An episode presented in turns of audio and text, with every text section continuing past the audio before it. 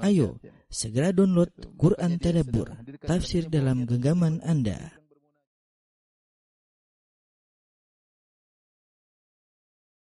Bismillahirrahmanirrahim. Assalamualaikum warahmatullahi wabarakatuh.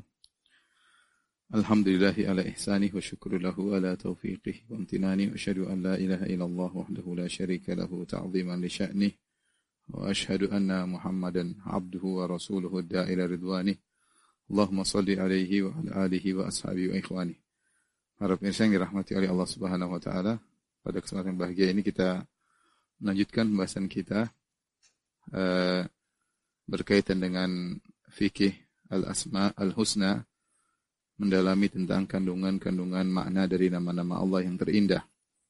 Dan pada kesempatan kali ini kita akan bahas tentang nama Al-Bari', Al-Musawwir, dan juga Ar-Razzaq insyaallah ta'ala. Ya, tiga nama. Al-Bari', Al-Musawwir.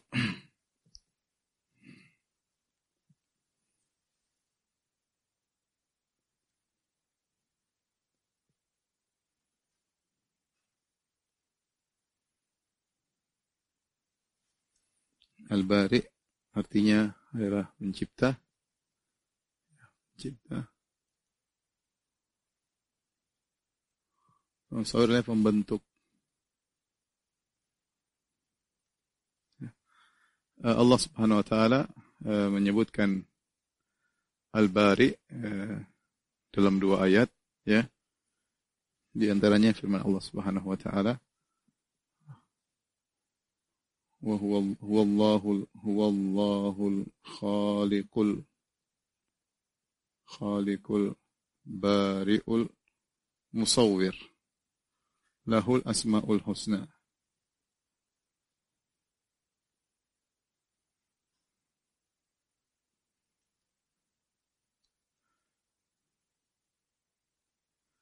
Dialah Allah Subhanahu wa taala, dan dialah Allah Subhanahu Al-Khaliq, Al-Bari', pencipta. Ya. Al-Musawwir, pembentuk. Jadi di sini Allah sebutkan Al-Bari' bergandengan dengan Al-Musawwir. Demikian juga dalam ayat yang lain ketika Allah mengatakan tentang kisah perkataan Nabi Musa kepada kaumnya tatkala mereka menyembah sapi, kata Nabi Musa, "Fatubu ila bari'ikum faqtulu anfusakum." Bertobatlah kalian kepada pencipta kalian. Kalian telah menyembah sapi, maka bertobatlah kalian kepada pencipta kalian.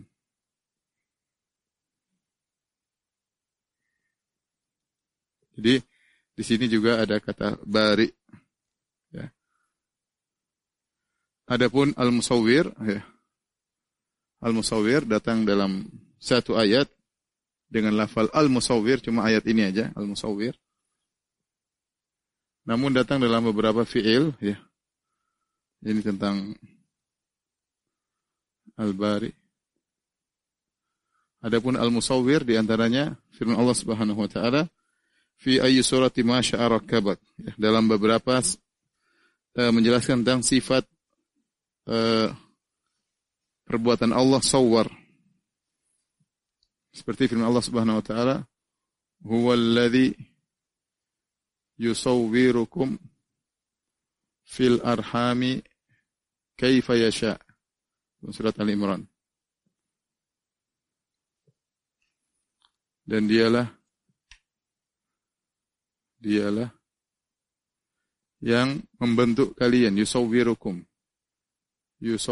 membentuk kalian.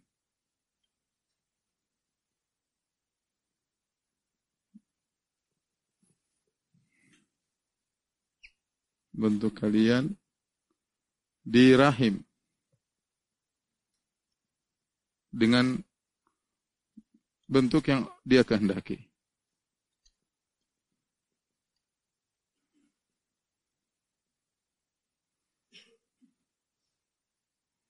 Dalam yang lain, walaqad khalaqnakum tsumma sawwarnakum. Kata Allah, walaqad khalaqnakum thumma sawwarnakum thumma qulna lil malaikati isjudu li Adam. Sungguh kami telah menciptakan kalian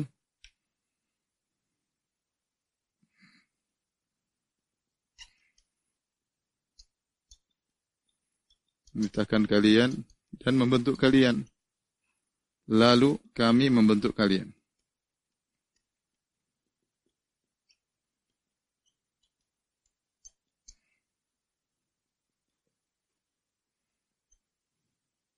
Dalam ayat yang lain, wasawwarakum fa ahsana suwarakum.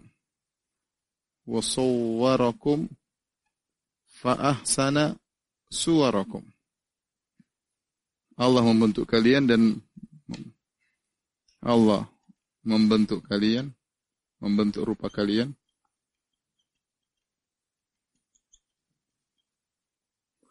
Dan memperindah, ya, atau memperindah indah bentuk kalian, rupa, bentuk atau rupa kalian.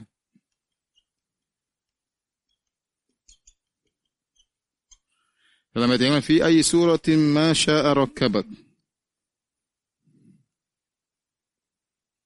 Fi ayyi suratin masya'arakkabat.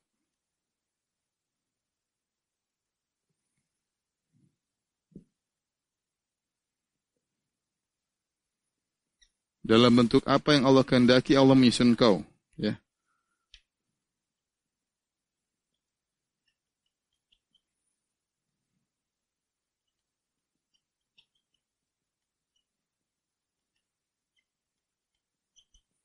Allah membentukmu. Taib, ayat-ayat tentang Yusawwir atau Al-Musawwir banyak, ini di antaranya. Ya, Al-Musawwir. Artinya adalah pembentuk. Ya. Perhatikan di sini, ya. Al-Bari' Al-Musawwir. Apa bedanya Al-Bari' dengan Al-Khaliq? Bahkan dalam ayat ini Allah menggandengkan antara Al-Khaliq dengan Al-Bari'. Ya. Dalam ayat ini Allah menggandengkan Al-Khaliq dengan Al-Bari'. Perhatikan sini. Ya. Allah gandengkan Al-Khaliq dengan Al-Bari'. Taib, namanya sama-sama pencipta. Terus apa bedanya? Apa bedanya antara Al-Khaliq dengan Al-Bari'? Maka sini ada beberapa pendapat di kalangan para ulama tentang bedanya antara Al-Khaliq dengan Al-Bari'. Tetapi yang perlu kita perhatikan di sini,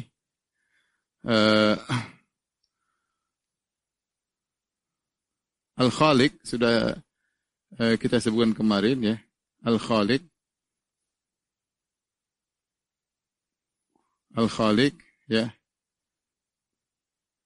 Jika disebut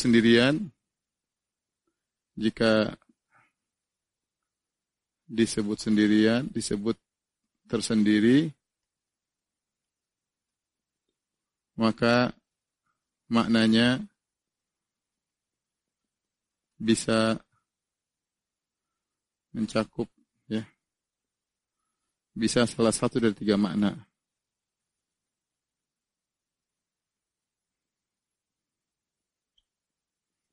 Sudah kita jelaskan pada pertemuan kemarin, ya. Maknanya diantaranya adalah Al-Khaliq, yaitu pencipta dari tidak ada menjadi ada.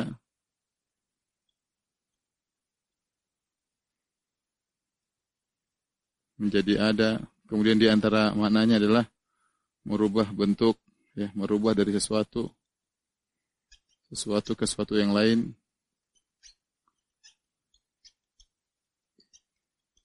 Kemudian diantaranya adalah merencana. Kalau kita mau bahasa Arabnya, ini adalah Al-Mujid. Kali namanya Al-Muhawwil, yang muhawwil. Kemudian Al-Muqaddir. Ini sudah kita jelaskan kemarin. Namun jika Al-Khaliq digandengkan, jika bergandengan dengan Al-Bari', maka Al-Khaliq, ya, Al-Khaliq sama dengan Al-Muqaddir. Itu perencana. Adapun Al-Bari' yaitu pencipta, Al-Mujid, ya. Al-Mujid yaitu pencipta. Pencipta dari tidak ada menjadi ada, ya. Jadi kalau saya boleh katakan bahwasanya salah satu dari mana Al-Khaliq adalah Al-Bari'. Cuma dia spesifik, ya. Jika bergandengan dengan Al-Bari', maka ya ada beberapa pendapat, ya. Ini pendapat pertama ini. Ini pendapat pertama. Bahwasanya Al-Khaliq artinya Al-Muqaddir, perencana, Al-Bari' artinya pencipta. Pencipta. Kemudian makna yang kedua, ya. Bahwasanya Al-Khaliq umum, pencipta secara umum.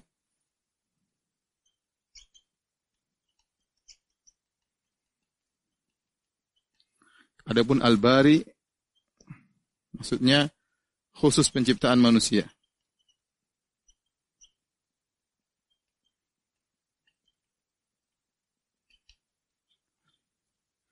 Ada yang mengatakan pendapat yang ketiga,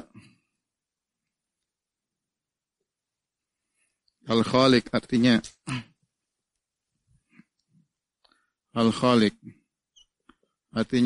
pencipta yang bernyawa, pencipta seluruhnya.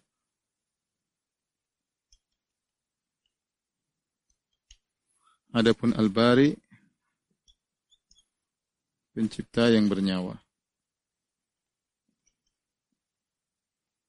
Seperti datang dalam riwayat, ya, walladzi falaqal habbah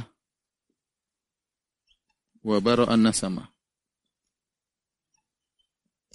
Tidak salah perkataan Ali atau perkataan seorang sahabat, demi zat yang telah membuka biji dan menciptakan nasama, maksudnya ruh, ya, ruh. Tapi pendapat yang lebih kuat dari jika bergandengan, maka ini pendapat yang lebih kuat, ya. Ini pendapat yang lebih kuat. Pendapat pertama, bahwasanya Al-Khaliq artinya Al-Muqaddir, Al-Bari' artinya pencipta. Nah, kalau kita terapkan di sini, perhatikan ini, kita terapkan di sini. Wallahul Khaliqul Bari'ul Musawwir. Maka kata Ibn Katsir rahimahullahu taala, dia datang berurutan, ya. Lanjutkan. Kita terapkan. Ya, kata Allah Subhanahu wa taala, "Wa huwallahu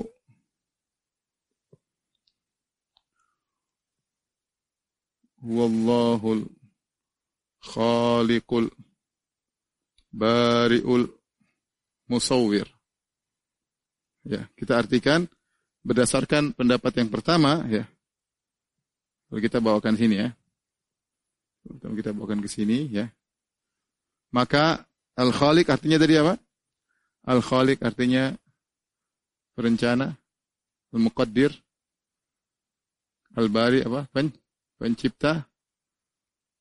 Kemudian Al-Musawwir, pembentuk. Kata Ibn Katsir, inilah teratur artinya sebelum, artinya sebelum. Artinya Allah merencanakan terlebih dahulu, Allah Muqaddir dulu, merencanakan terlebih dahulu. Lalu Allah mencipta. Mencipta dari tidak ada menjadi ada.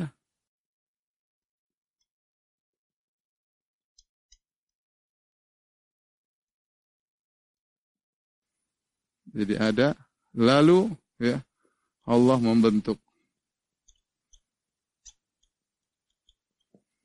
Ini huwallahul khaliqul bari'ul musawwir. Ya. Dialah Allah yang merencanakan sebelumnya, kemudian menciptakan, membentuk. Kalau kita bicara seperti manusia sebelum Allah ciptakan, Allah takdirkan terlebih dahulu. Kemudian ciptakan dia dari tidak ada menjadi ada, kemudian dia melalui proses dari air mani berubah, akhirnya menjadi manusia dengan bentuk yang Allah kehendaki. Inilah kira-kira makna Al-Bari Al-Musawwir. Jadi saya katakan Al-Khaliq kalau disebutkan secara sendiri, maka maknanya biasa dulu ada yang tiga, sudah kita bahas kemarin. Al-Mujid, dari tidak ada menjadi ada, atau merubah suatu menjadi satu yang lain. Wa idh takhluqu min at-tini ka hay'ati at-tayr. Tatkala engkau atau anni akhluqu lakum min at-tini, kata Nabi Isa alaihissalam, aku membentuk ya dari suatu dari tanah menjadi bentuk burung. Fa anfukhu fihi, aku tiup, fa yakunu tayran bi idznillah, kemudian menjadi burung. Atau Al-Khaliq artinya Al-Muqaddir, yang merencanakan. Fatabarakallahu ahsanul khaliqin, maha suci Allah yang sebaik-baik perencana, Al-Muqaddir. Ya, sebagaimana kita sebutkan, syair mengatakan, wala anta tafri ma khalaqta wa ba'dul qaumi yakhluqu thumma la yafri. Sungguh engkau telah merencanakan, engkau telah menjalankan apa yang kau rencanakan, sementara sebagian orang merencanakan namun tidak bisa mengeksekusi. Nah, ini makna daripada Al-Khaliq kalau sendirian. Tapi kalau Al-Khaliq bergabung dengan Al-Bari, maka ada tiga pendapat pertama, pendapat kedua, pendapat ketiga. Ya, pendapat pertama ini, pendapat kedua ini, pendapat ketiga. Namun yang lebih kuat adalah ini, pendapat pertama. Maka Al-Khaliq artinya Al-Muqaddir, perencana. Al-Bari artinya pencipta. Maka tatkala kita lihat ayat ini, disebutkan tiga nama berturut-turut, Al-Khaliq, Al-Bari, Al-Musawwir, perencana, pencipta, pembentuk. Artinya Allah merencanakan terlebih dahulu, Allah mencipta, dari tidak ada menjadi ada, Allah membentuk. Ya. Ini kira-kira makna Al-Bari Al-Musawwir. Baik, kita bicara sedikit tentang Al-Musawwir. Ya. Al-Musawwir. Apa makna Al-Musawwir?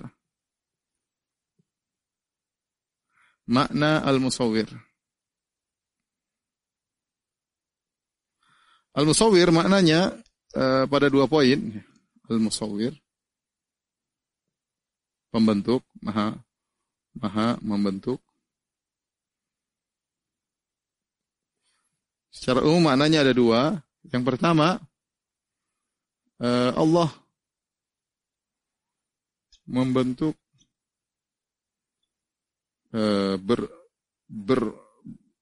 berbagai macam makhluk.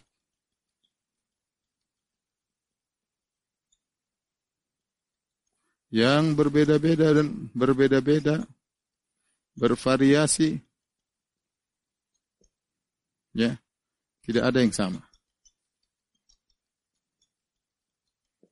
Bahkan dalam satu jenis pun tidak ada yang sama. Kita nggak usah bicara jauh, kita bicara manusia. Manusia, ya. Jenis makhluk kan banyak, ada jin, rupanya beda-beda jin, entah berapa model jin, miliaran model jin atau triliun nggak tahu. Kita bicara hewan mungkin entah berapa miliar model hewan. Kemudian manusia, berapa miliar manusia yang sudah pernah ada. Kita bicara satu jenis manusia saja. Manusia tidak ada yang sama persis antara satu dengan yang lainnya. Nggak usah kita bicara saya dan engkau, kita bicara dua orang kembar aja beda antara satu dengan saudara kembar yang merupakan dari satu sel ovum yang sama, kemudian terbelah menjadi kembar pun tidak sama, ya. Tidak sama, mukanya pasti ada bedanya dikit misalnya, kemudian sidik jarinya beda, ya. Intinya tidak sama, ya, bentuknya tidak sama, mungkin ada satu yang gemuk, ada satu yang kurus, intinya tidak sama. Apalagi dengan jenis spesies yang berbeda. Berapa banyak kalau kita mau hitung makhluk di alam semesta ini. Berbagai macam pohon yang Allah bikin dengan berbagai macam modelnya. Berbagai macam hewan yang Allah bikin dengan bentuk-bentuknya. Di laut, di udara, di tanah, ya, dalam lubang. Berbagai macam manusia, miliaran jumlahnya. Dari Nabi Adam sampai sekarang, tidak ada yang sama satu dengan yang lainnya. Dialah Al-Musawwir.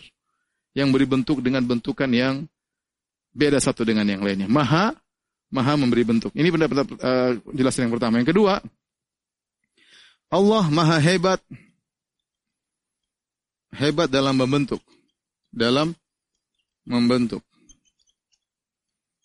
Artinya apa? Artinya Bentukan Allah sempurna. Sempurna sesuai dengan kudrah dan hikmah Allah.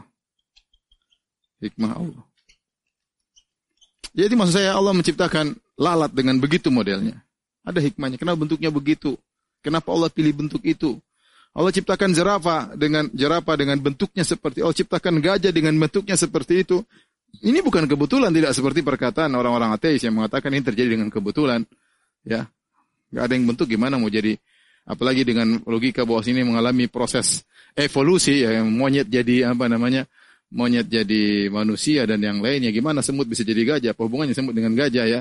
Coba katanya kembali kepada satu fosil yang sama mengalami, sudah itu omong kosong semua. Kita bilang, ya, ini semua dengan Allah ketika membentuk, maka bentuk Allah sempurna. Tidak ada yang bisa bikin sempurna seperti Allah Subhanahu wa taala. Sampai sekarang tidak ada yang bisa bikin. Ya, siapa yang bisa bikin bentuk yang lebih sempurna daripada Allah Subhanahu wa taala? Kita bicara manusia. Kata Allah Subhanahu wa taala, Wattini wa zaitun wa turi sinin wa hadzal balad amin laqad khalaqnal insana fi ahsani taqwim. Sungguh kami telah ciptakan manusia dalam bentuk yang terbaik. Sekarang manusia yang paling bagus ya bentuk seperti ini. Orang sekarang bikin khayalan ada manusia punya sayap, jelek. Orang bikin khayalan manusia punya begini, punya telinga panjang, punya, jelek, enggak bagus. Lebih bagus manusia yang sekarang ada. Ya. Apalagi sebagian penganut agama bikin dewa dengan bentuk manusia, manusia dengan hidung gajah, jelek, dewanya jelek, lebih bagus manusia, ya, dewa kemudian kepalanya 4, nggak sempurna karena merubah ciptaan Allah Subhanahu Wa Taala. Siapa bikin bentuk lebih sempurna? Allah paling sempurna. Maka dia Allah Subhanahu Wa Taala Al-Musawwir yang maha bentuk. Artinya Allah memberikan bentuk dengan berbagai macam bentuk. Yang kedua, Allah kalau sudah bentuk maka bentuk Allah sempurna. Karenanya di antara adab, ini sudah saya bahas dalam kitab Tauhid. Karenanya di antara adab kepada Allah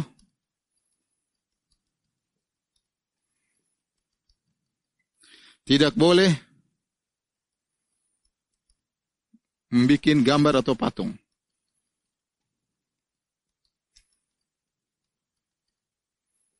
Patung makhluk bernyawa.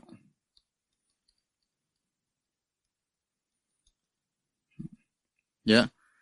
Dan ini Allah larang dalam banyak hadis, di antaranya Rasulullah SAW bersabda, "Asyaddun nasi adzaban yaumal qiyamah al-musawwirun alladzina yudahuna bi khalqillah." Kata Nabi SAW, di antara orang yang paling diazab dengan keras, azab yang keras pada hari kiamat kelak, yang paling keras azabnya adalah tukang penggambar atau tukang pematung. Kenapa kata Nabi SAW, "Alladzina yudahuna bi khalqillah," yaitu yang niru-niru ya dengan penciptaan Allah. Dia menggambar-gambar, sudah ini adab, ente tidak usah gambar-gambar ya. Mau menyaingi ya ciptaan Allah Subhanahu wa taala enggak perlu gambar-gambar ya. Karena Allah adalah Maha Pembentuk. Kemudian juga misalnya dalam hadis qudsi, hadis Abu Hurairah, Allah Subhanahu wa taala berfirman, "Wa man azlamu mimman dhahaba yakhluqu ka khalqi." Dan siapakah yang lebih zalim dari orang yang mencoba-coba menciptakan seperti ciptaanku, ya, berusaha menggambar seperti gambarku. Fal yakhluqu dzarratan, kalau bisa dia ciptakan seekor semut kecil. Aw yakhluqu habbatan, atau kalau dia bisa ciptakan sebuah biji, kalau ditanam tumbuh enggak bisa. Aw yakhluqu sya'iratan, atau dia ciptakan sebiji gandum, enggak akan mampu. Ya. Oleh karenanya, di antara adab kepada Allah, jangan kita menggambar-gambar, jangan kita buat patung-patung, karena itu tidak baik kepada, berkaitan dengan tauhid, ya, tidak baik, tidak beradab kepada Allah Subhanahu wa taala. Baik, para muslim yang dirahmati oleh Allah Subhanahu wa taala, ketika Allah sebutkan ayat ini, ya, dari sini kita tahu bahwasanya Al-Khaliq, Al-Bari', Al-Musawwir, ya, di antara faedah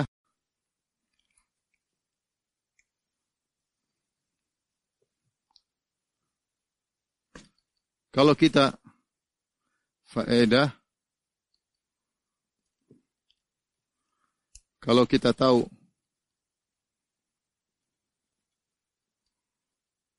Allah adalah Al-Bari', pencipta,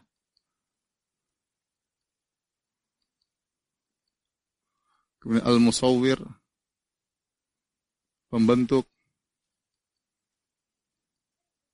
Al-Khaliq ya, maka hanya Allah yang berhak disembah.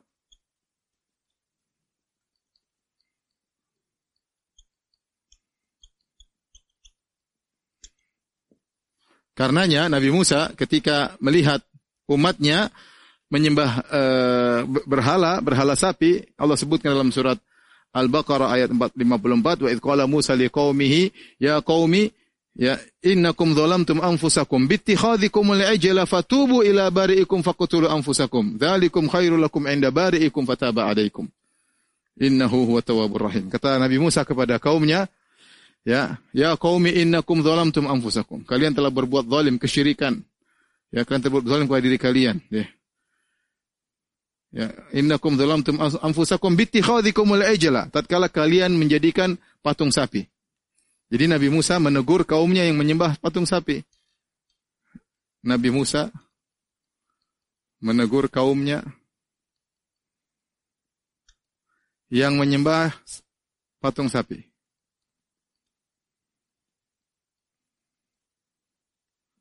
Dengan berkata, kalian telah berbuat zalim tatkala kalian buat sapi, kemudian kata Nabi Musa, fatubu ila bari'ikum. Fatubu ila bari'ikum. Bertobatlah kalian kepada pencipta kalian. Bertobatlah kalian kepada pencipta kalian. Dan ini kata Ibn Katsir rahimahullah ta'ala adalah bentuk yang penghinaan terhadap mereka. Bagaimana kalian menyembah sapi? Sementara kalian diciptakan oleh Rabb kalian. Harusnya kalian menyembah kepada pencipta, bukan kepada sapi, kepada hewan. Yang hewan itu bentuknya lebih hina daripada kalian. Ingat Al-Musawwir. Ya. Kita katakan, kalau kita tahu Allah Maha Pencipta, Allah Maha Pembentuk, maka yang harus disembah adalah Allah Subhanahu Wa Taala. Ya. Bagaimana kemudian kita menyembah makhluk yang seperti kita. Bahkan makhluk yang lebih hina. Lebih parah lagi kita menyembah patung yang kita bikin patung tersebut. Ya. Harusnya yang disembah adalah yang membuat segala bentuk, bukan yang kita bentuk. Saya ulangi. Orang menyembah patung yang dia bentuk, dia bikin lukisan, dia gambar. Loh, salah, yang Anda sembah itu yang membuat segala bentuk, bukan yang Anda sembah, yang Anda bikin, yang Anda bentukin. Maka ini aneh. Maka ini di antara faedah kita mengenal ini, kita tahu bahwasanya yang berhak disembah hanyalah Allah Subhanahu wa taala. Jadi tidak mengapa kalau kita kasih nama anak kita Abdul Khaliq, kemudian Abdul Bari, Abdul Musawwir, boleh ya? Abdul Bari, Abdul Musawwir. Kalau Abdul Bari, saya punya guru dulu di kuliah hadis namanya Abdul Bari Bin Hamad Al-Ansari, ya. Bapaknya ahli hadis dan Abdul Bari juga ahli hadis, muhaddis. Demikian juga ada Imam Masjid Nabawi namanya Abdul Bari As-Subaiti, ya. Ini di antara orang-orang yang, tapi kalau Abdul Musawwir jarang. Saya jarang dengar orang namanya Abdul Musawwir. Taib, tolong dihapus.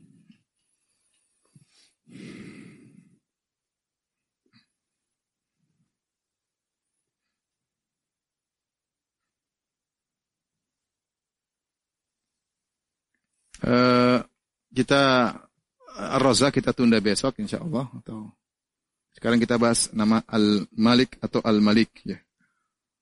Al Malik atau Al Malik. Al Malik ya. Al Malik. Al Malik dalam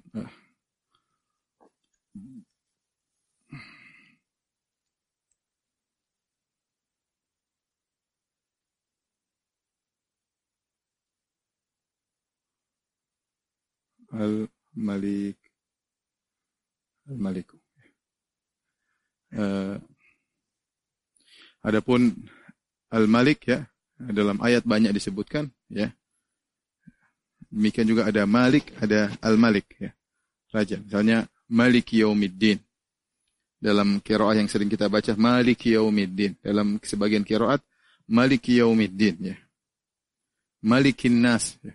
Banyak. Ini seperti apa? Seperti Maliki Yaumiddin. Dalam qiraah Maliki Yaumiddin. Malikin Nas.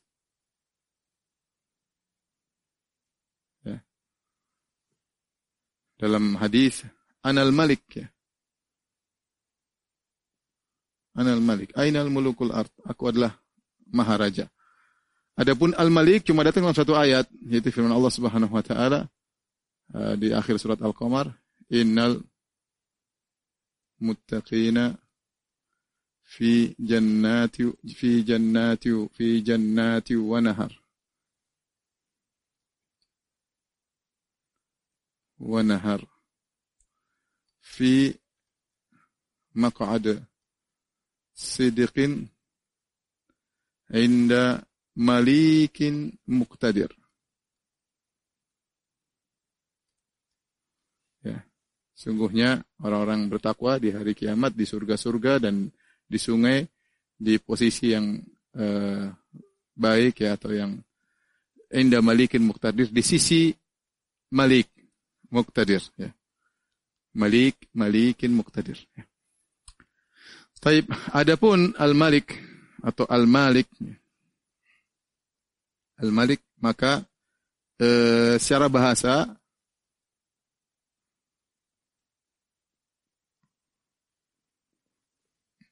kalau kita bilang Al-Malik, maka atau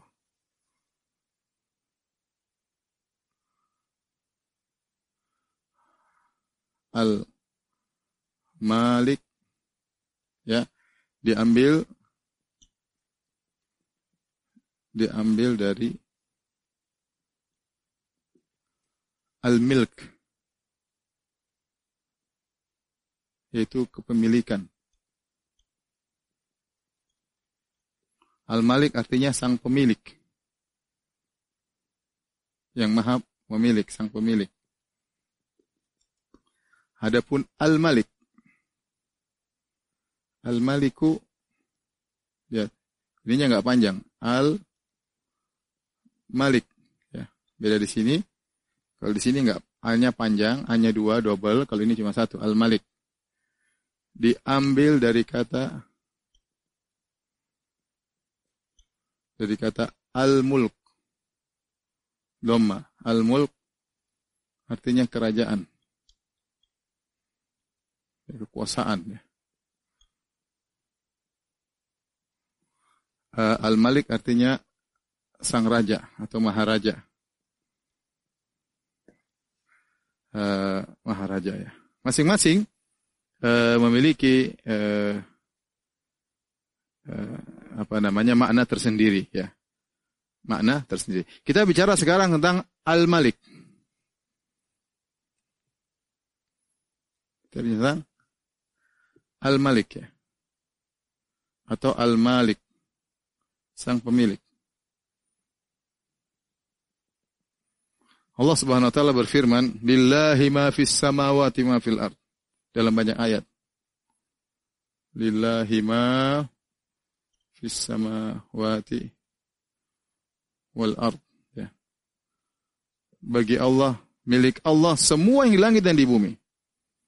Milik Allah semua yang di langit dan di bumi. Wajar, karena Allah yang mencipta. Allah mencipta, maka dia memiliki segala sesuatu. Firman Allah Subhanahu wa taala juga dalam surat Sabah, kata walladzina tad'una min dunillahi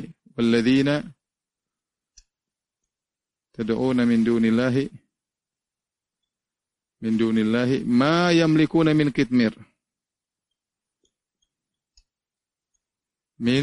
qitmir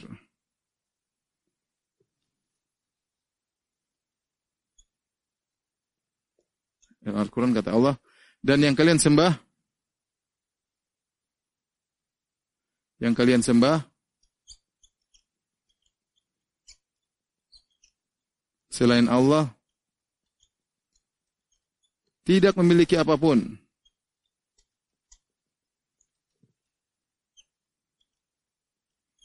Bahkan, ya, selaput yang ada di biji korma.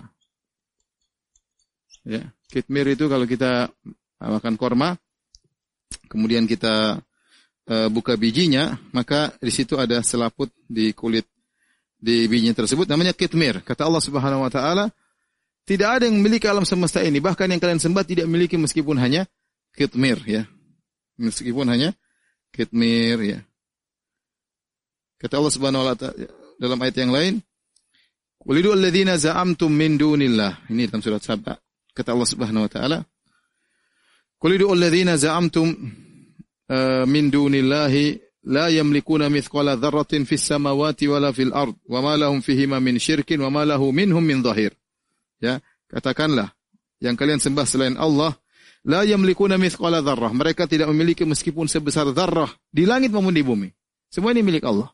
Yang kalian sembah malaikat, yang kalian sembah jin, yang kalian sembah nabi, tidak ada yang mereka miliki satu sedikit pun di alam semesta ini. Semuanya milik Allah. Bahkan kitmir tadi yang miliki hanya Allah, karena Allah yang ciptakan, ya.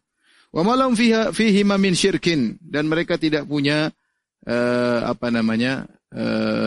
syarikat dalam kepemilikan tersebut, tidak punya saham dalam kepemilikan semua di langit ini, meskipun hanya sebesar zarrah pun tidak, mereka tidak punya saham sekali, hanya Allah memiliki sendiri. Ya wa malahu minhum min dhahir, dan tidak ada yang bantu Allah Subhanahu wa taala, sang pemilik. Maknanya, makna sang pemilik, makna Al-Malik, sang pemilik, artinya Allah, ya, maha memiliki semua yang di langit dan di bumi.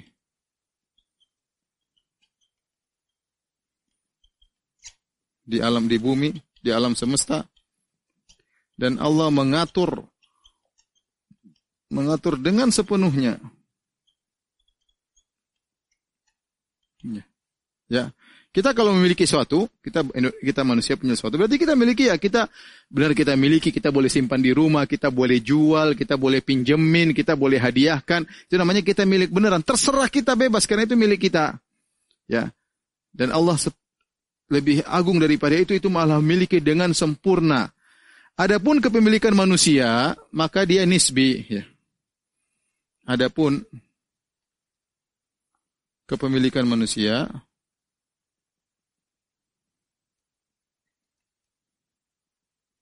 adalah nisbi, tidak mutlak. Ya, adapun Allah pemilikannya adalah mutlak, secara mutlak, absolut. Ya. Lihat manusia nisbi, makanya Allah Subhanahu Wa Taala mengatakan, mimma ja'alakum mustakhlafina fi. Ya. Anfiqu mimma ja'alakum mustakhlafina fi, dalam surat Al-Hadid. Kata Allah, ya, infakkanlah dari harta yang kami titipkan kepada kalian, yang kami serahkan kepada istikhlaf. Kata Allah, mimma ja'alakum mustakhlafina fi. Yaitu kata Allah, infakkanlah dari harta yang Allah jadikan kalian istikhlaf, itu menguasai, sebelumnya tidak menguasai, ya.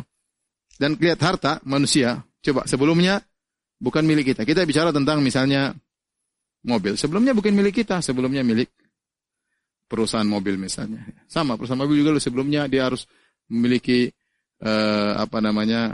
bahan-bahan baku, juga bukan milik dia. Mungkin demikian. Demikian, kita punya rumah, sebelumnya bukan milik kita. Kita beli dari kontraktor, atau kita beli semen dari orang, kita bikin rumah. Setelah itu nanti juga kita tidak bisa memiliki selamanya. Terkadang kita harus jual, ya, atau terkadang jadi warisan bagi ahli waris kita. Demikianlah manusia. Makanya kita mengatakan inna lillahi wa inna ilaihi raji'un, karena kita tidak memiliki harta secara mutlak. Harta ini semua titipan dari Allah Subhanahu wa taala, Allah yang maha memiliki. Contoh, kita tidak memiliki secara sempurna, tahu-tahu barang kita dicuri orang. Udah, berarti bukan milik kita. Kita dibohongin orang. Kita sudah punya uang, tapi dibohongin orang. Ya, berarti ini uang kita sebenarnya kita tidak miliki secara sempurna. Buktinya bisa dicuri orang, ini bisa diambil orang, bisa dibohongin orang. Ya, kita demikian. Kepemilikan kita tidak sempurna. Yang maha miliki hanyalah Allah. Kita hanya menjalankan titipan dan amanah dari Allah Subhanahu wa taala. Adapun Al-Malik, Maharaja, ya. Maka semua yang di kerajaan alam semesta milik Allah Subhanahu wa taala. Allah berfirman di antaranya, lillahi mulkus samawati wal ard. milik Allah kerajaan langit dan bumi. Tabarakalladzi biyadihil mulku. Tabarakalladzi biyadihi al-mulku. Maha suci Allah yang di kerajaan berada di tangannya, ya. Seperti juga kulillahumma malikal mulki. Kulillahumma malikal mulki. Tu'til mulka man tasha. Tu'til mulka man tasha. Wa tanzi'ul mulka mimman tasha. Wa tu'izzu man tasha wa tudhillu man tasha biyadikal khair. Allah yang memiliki kerajaan. Tu'til mulka man tasha. Allah berikan kerajaan kepada siapa yang Allah kehendaki kekuasaan. Allah cabut dari kekuasaan dari siapa yang Allah kehendaki. Subhanallah, terkadang sebuah raja atau seorang raja, seorang presiden atau dijatuhkan oleh Allah. Terkadang seorang yang tidak pantas mungkin atau menurut kita tidak pantas jadi penguasa, menjadi raja, tahu-tahu Allah jadikan raja. Allah berikan kerajaan kepada yang Allah kehendaki. Allah cabut dari siapa yang Allah kehendaki dengan hikmah yang Allah kehendaki. Karena dia adalah Al-Malik, Maharaja. Ya. Allah adalah Maharaja, ya. Wallahu yu'ti mulkahu may yasha. Allah berikan kerajaan kepada siapa yang dia kehendaki, ya. Adapun raja-raja dunia, ya, raja-raja dunia.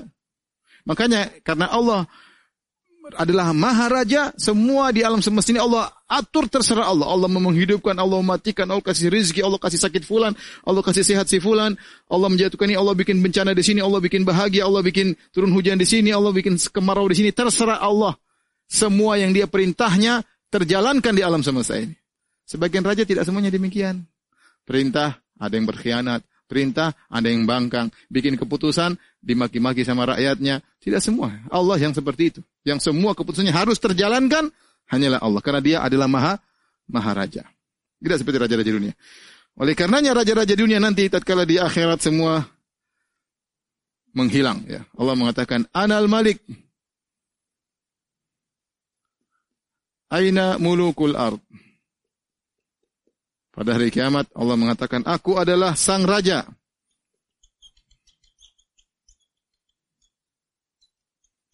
Mana ana dayyan, aku akan beri balasan. Mana raja-raja dunia? Enggak ada yang berani nongol pada hari kiamat kelak. Yang angku dengan kerajaannya, yang angku dengan jabatannya, yang angku dengan hartanya, maka pada hari kiamat kelak semua tidak ada yang berani nongol, ya. Tatkala Allah panggil mereka Anal Malik, aina mulukul ard, mana raja-raja dunia, maka tidak ada yang berani menampakkan dirinya pada hari tersebut, hari yang Maliki Yaumiddin, hari di mana yang menguasai hari tersebut hanyalah Allah Subhanahu wa taala. Inilah para pemirsa yang dirahmati Allah Subhanahu wa taala. Alhamdulillah kita sudah menyebutkan beberapa nama, di antaranya Al-Bari', kemudian Al-Musawwir, kemudian sekarang Al-Malik atau Al-Malik atau Al-Malik, ya. Ini semua nama-nama Allah Subhanahu wa taala dan masing-masing ada maknanya. Tatkala kita mengambil faedah dari sini, kita tahu bahwasanya kalau kita tahu adalah Allah Al-Malik, sang pemilik, kita harus sadar bahwasanya harta kita semua ini adalah karunia dari Allah Subhanahu wa taala. Ini semua adalah titipan, karena kita bukan pemilik sesungguhnya.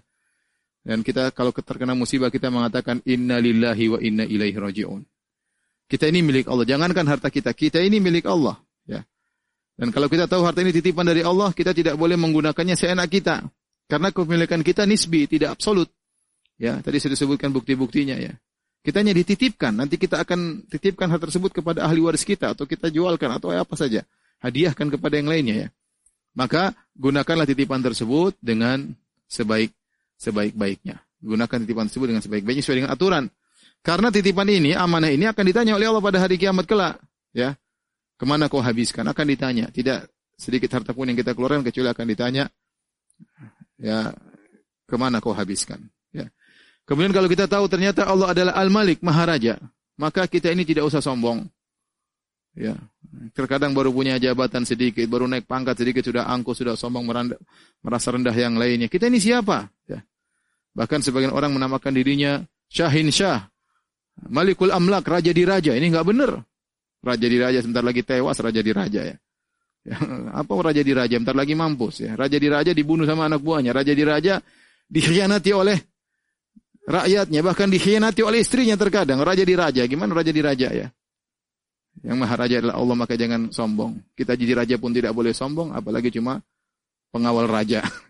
Kita jadi raja nggak boleh sombong, apalagi cuma jadi pengawal raja, apalagi kerocor raja, apalagi cuma cakungnya raja, cuma kacungnya raja, cuma disuruh-suruh sama raja. Terus mau sombong dan angkuh. Hah? Oleh karenanya harus ingat bahwasanya dialah Al-Malik, sang maharaja. Demikian para pemirsa yang dirahmati Allah Subhanahu wa taala, kajian kita. Maka kalau kita tahu Allah adalah Al-Malik, maharaja, kita yakin semua yang terjadi di alam semesta adalah karena titah sang raja. Karena titah sang raja, tidak akan keluar dari titah sang raja. Maka tunduklah kepada sang raja agar kita mendapatkan titah yang terbaik bagi kita. Demikian, subhanakallah bihamdik, asyhadu alla ilaha illa anta, astaghfiruka wa atubu ilaik. Assalamualaikum warahmatullahi wabarakatuh.